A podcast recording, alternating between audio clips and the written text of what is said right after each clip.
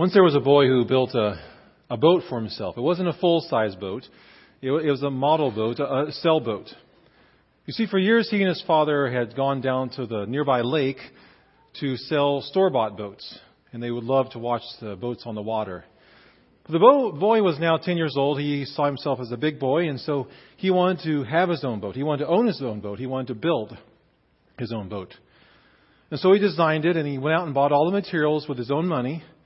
And under his father's watchful eye, he carefully made the boat out of wood and canvas and string. And he named it Beauty because he liked how it looked when it went across the waves. One day, the wind, however, was blowing especially hard, and before the father and the boy knew it, the, the boat was headed towards the other end of the lake, where the lake emptied out into a fast flowing stream. The boy rushed along the shoreline as fast as he could, but he couldn't get there in time, and the boat plunged into the stream and disappeared from his view. The next day, he and his father walked a long way down that stream, but there was no sign of the boat. And as they made their way back to the house, the father suggested, Why don't we just build another boat? I don't want another boat, the boy said. I want beauty. And so weeks passed and then months, and the father and son did a lot of other things with their time that summer, but nothing was quite as much fun or brought them as much joy as sailing that boat on the lake. The next spring, the father and son were out shopping in town, and they walked past a resale shop. And the boy stopped suddenly and pointed in the window. Hey, hey, Dad, look, look in the window. That's my boat. That's beauty. And the dad looked at the window a little bit, leaned in and looked at the window, and and he said, I don't know, son. I'm not sure if that's your boat. Because the boat in the window was, was painted a dull gray color. The hull was cracked. The sail was torn. And on top, there were pirate flags. But the boy insisted. So they went inside for a closer look. And sure enough, there were the letters B E A peeking through the chipped gray paint. I knew it, he said. It's, it's beauty. Well, they found the store manager and explained what had happened and how the boy had made the boat himself, but had lost it in a storm. And the, the manager said, Well, I wouldn't know about that. What I do know is that, is that there's a price tag on it now. So you're welcome to buy it if it means that much to you. And the boy looked at the price tag and looked at his dad. He said, Can we buy it, Dad? Can we buy it back? It's in pretty bad shape, son. I'm not sure if it's ever going to sail again. Well, I, I want it anyway. I've got some money saved up at home but I, I thought you were saving that for a new skateboard. I'd rather have beauty. So the father plunked some money down the counter, and they took the boat home with them. And it took some work and some love and some elbow grease, but before long, the boat looked just like it had when the boy had first made it. And soon after, he and his father were back down by the lake, watching with joy and pride as beauty skimmed across the water. Now, begin with that simple little story today because we're going to be looking at a, a rather complex subject. And we're going to use this little story, this parable, and draw some truth out of it. Hopefully, it'll make it more real for you. And the subject this morning is, is redemption. The redemption that is offered us through Jesus Christ that leads to a change in status before God, where we can be called children of God. Now, redemption is one of those big Bible words that we use a lot in church, like uh, propitiation and justification and sanctification, expiation and whateveration. The difference is that redemption is a word that we use in everyday life. For instance, when you go to the store with a coupon, what do you do with that coupon? You redeem it, right? Or when you mess up in life and you screw up and you want to make up for it, you try to redeem yourself. We see it in the sports world uh, with the, the, all the steroid scandals, and they talk about these guys having an opportunity to redeem themselves after their scandal has been made public. But what exactly does redemption mean? What does it look like? What does it reveal to us about God? What does it teach us about who He is and, and how He works in our lives and our world? And that's what we're going to be looking at some today. And I hope this little parable story of the boy and his boat will help us get there.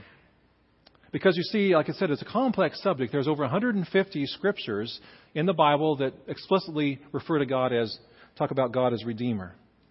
And obviously, we don't have time to get into all of them. We're going to hit a few of them.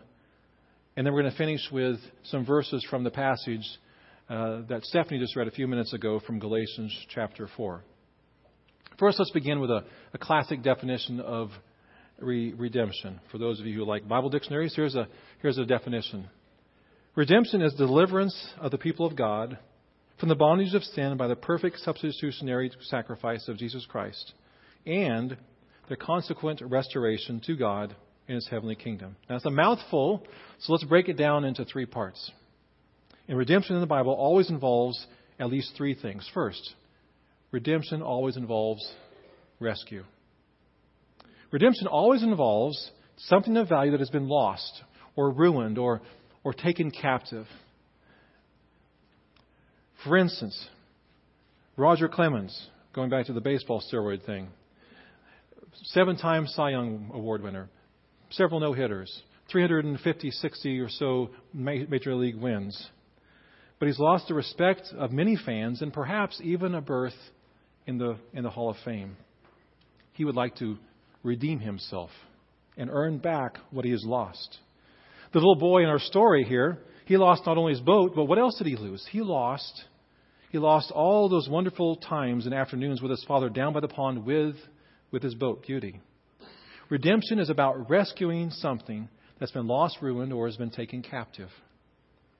And according to the Bible, we need to be rescued. Listen to these words from Isaiah 43. But now this is what the Lord says He who created you, O Jacob, he who formed you, O Israel, fear not, for I have redeemed you. I have summoned you by name, and you are mine. So, this beautiful picture of God redeeming us, buying us back, rescuing us, and calling us his own. You see, surely, just as surely as God created us, that, and just as, just as that little boy made that little boat, God made us for beauty and love and, and, and goodness and purpose. And most importantly, He made us for Himself, to enjoy a relationship with Him, both now and forever. But then something happens along the way in our lives, and we, we get lost. And that relationship with God gets, gets thwarted or distorted or ruined or twisted, and we get caught up in sin and all sorts of other things that keep us from enjoying the relationship with the Father that we want and are created for.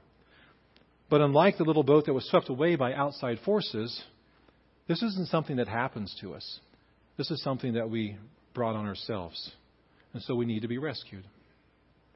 The scripture goes on to identify some of the things we need to be rescued from, and I want to share a few of them with you. Colossians 1:13 says this: "For he has rescued us from the dominion of darkness." And when we say that somebody's in the dark, what are we talking about? We mean that maybe they're they're not clear on stuff, they're confused, they're they're lost, they're left out, they're on the outside, you know, lost, whatever it might be. And so spiritually speaking, when we're in the dark, it means that we don't exactly know where we are and, and how we relate to God and where we're going. Uh, do you ever sp- feel personally that you're in the dark spiritually? There have been times I've felt that way when you're not sure who God is and what He's doing and what you're supposed to be doing. The Bible says we need to be rescued from, from spiritual darkness. Titus 2, verse 14 says, Jesus Christ, who gave Himself for us to redeem us from all wickedness. Now, we don't use the word wicked very often. Um, have you ever done anything that you would consider wicked? Well, I don't mean wicked in the Broadway sense. Have you ever done anything that's downright hateful or, or hurtful intentionally or something that's blatantly untrue? Have you ever had a thought go through your mind and you think, boy, I'm sure glad nobody could see that or hear that? We need to be rescued from thoughts and words and actions like those. You know, one of the hottest songs in the country about four years ago uh, was called Love the Way You Lie by Eminem and Rihanna. And it's a, it's a rap song. Describes a man and a woman whose apparent love for one another has been consumed and is being destroyed by, by dysfunction and abuse. The, the lyrics are pretty disturbing. I like the way it hurts, she sings sweet, sweetly. And he responds, If she ever tries to leave again, I'm going to tie her to the bed and set this house on fire.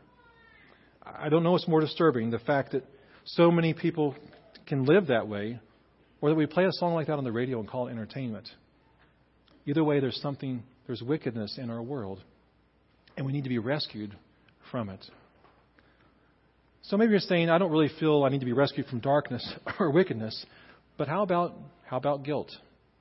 Galatians 3:13 says, Christ redeemed us from the curse of the law. That's a passage we looked at last week. And just to kind of refresh your mind about what that was about, uh, when, when God gave the law, what it did is it revealed to us our total inability to obey God completely.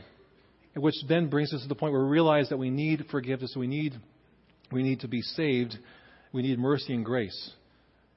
And it says that Christ redeemed us from the curse of the law. Because we're always messing up, always falling short, always walking around from time to time with a burden of guilt or inadequacy. And we need to be rescued from that. And then finally, and in case none of these maybe fit you, darkness, wickedness, or guilt, how about emptiness? I think that's one of the biggest challenges we have in our life is this feeling of emptiness at different points in our life. 1 Peter 1:18 says, "You were redeemed from the empty way of life handed down to you from your forefathers." Emptiness. Maybe you've had a big accomplishment in your life, or you've, you've done something and, and, and it's been, that's great, and you're getting recognized for it. You feel good about what's going on in your life, except it doesn't seem to be enough. You, you aren't satisfied. It feels like you're going through the motions. No matter what you achieve, no matter what you do, no matter what you experience, it doesn't seem to be enough. We need to be rescued from that. And that's where redemption begins, because redemption always involves rescue. Secondly, redemption always involves ransom. Ransom. Now, there are actually two words that mean redemption in the scriptures. One of them comes from the marketplace. It's a simple word that means you see something, it has a price, you pay the price, and you get it. But the second word for redemption is a word that's used to release something. You pay money to release a slave or a prisoner of war. You pay money to release a piece of property that has a mortgage on it. In effect, you're paying money to buy something back, something that's rightfully owned by you or somebody else. In our little parable, the, the boat belonged to the boy. He paid for the parts, he designed it, he built it. He even named it. It was his by rights, but then something happened to the boat. It was lost. It was ruined. It was taken ownership by somebody else, and the boy had to, had to buy it back. So it is with us. We were made for God, we were made by God. We belong to Him by virtue of creation, but we became lost, tarnished, ruined, taken captive, and we need to be bought back. And there's a price for it. 1 Peter 1:18 says, for you know it was not with perishable things such as silver or gold that you were redeemed from the empty way of life handed down to you from your forefathers, but with the precious blood of Christ. Now, When we hear the term ransom, we often think of money, but no amount of money can, can rescue us from darkness or emptiness or wickedness or guilt. No earthly currency, not good works, not religion, not sincerity, none of those things can buy us back. Only the death of Jesus Christ can pay that price. Colossians 3:13 again. Christ redeemed us from the curse of the law by becoming a curse for us, for it is written, cursed is everyone who is hung on a tree. Now, back in Old Testament times, when somebody was executed for a capital crime, their body would often be left to hang on a tree or a gallows as a vivid, grim reminder and display of the consequences of, of wrongdoing and lawbreaking. The cross reminds us of the price that Christ paid for our redemption. In fact, it turns out that, that ransom and redemption was the very reason that Christ came to earth in the first place. Mark 10:45 says, "For even the Son of God, the Son of Man, did not come to be served, but to serve and to give his life as a ransom for many."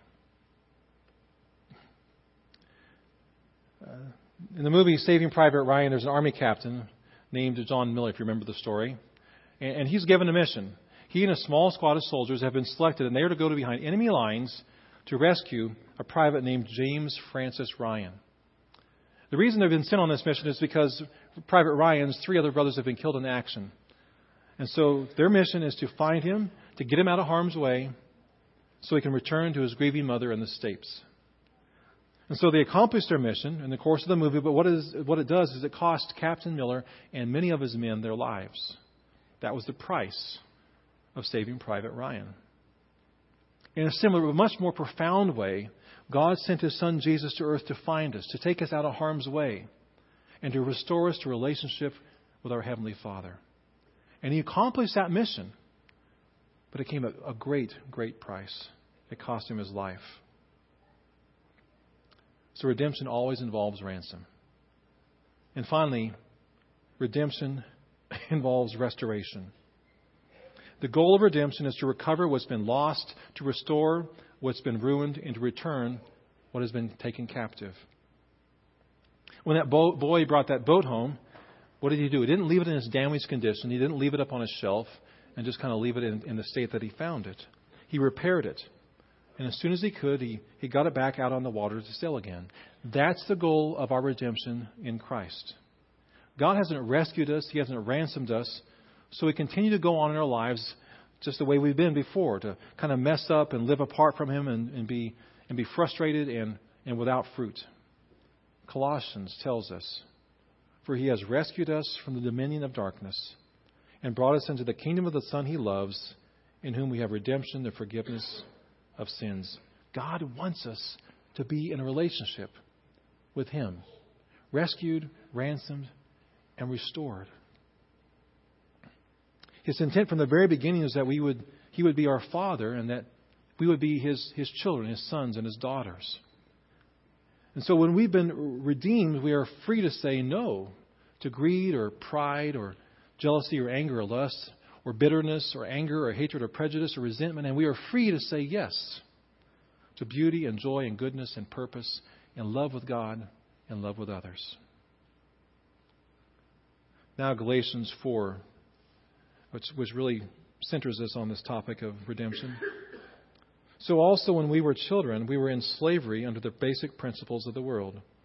But when the time had fully come, God sent his Son, born of a woman, born under the law, to redeem those under the law, that we might receive the full rights as sons and daughters, as children of God. Now, Paul uses the language of the slave market here.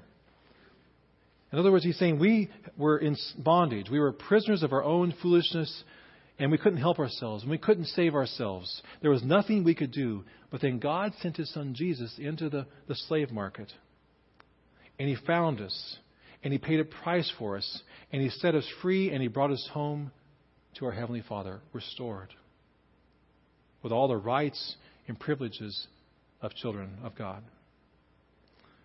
So, where are you today? Are you in the family of God?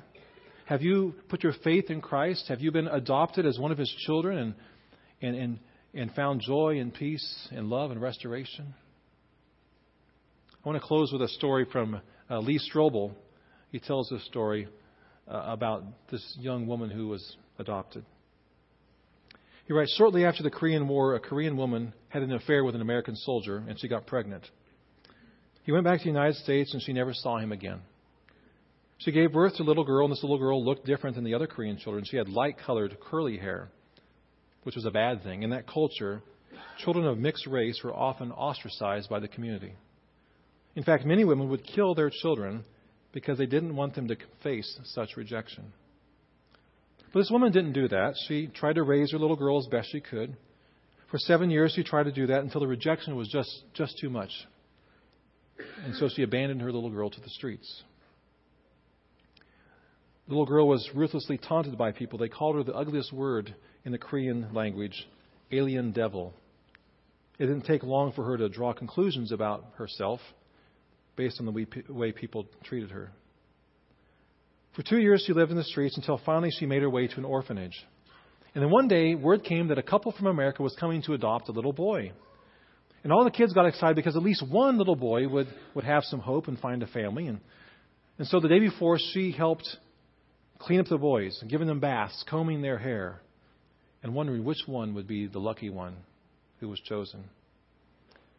The next day, the couple came, and this is what the girl recalled in her own words.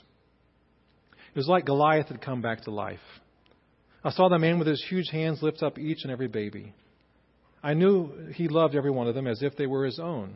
I saw tears running down his face, and I knew if they could, they would have taken the whole lot home with them. He saw me out of the corner of his eye. Let me tell you, I was nine years old, but I didn't even weigh 30 pounds. I was a scrawny thing, worms in my body, lice in my hair, boils all over me, full of scars. I was not a pretty sight. But the man came over to me and he began rattling away something in, in English. And I looked up at him. And then he took this huge hand and he laid it on my face. What was he saying? He was saying, I want this one. I, I want this child. This is the child for me. What a beautiful picture of what God does for us. Our Heavenly Father knows we're a mess. He knows uh, that there are others who are more deserving than us, and yet He says to us, I want this one. I want that one. I want them to be my child. I want them to be my child, my own child. This is the child for me.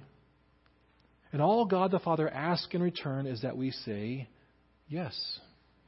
That we say yes to His offer of forgiveness and grace, that we say yes to His Son Jesus.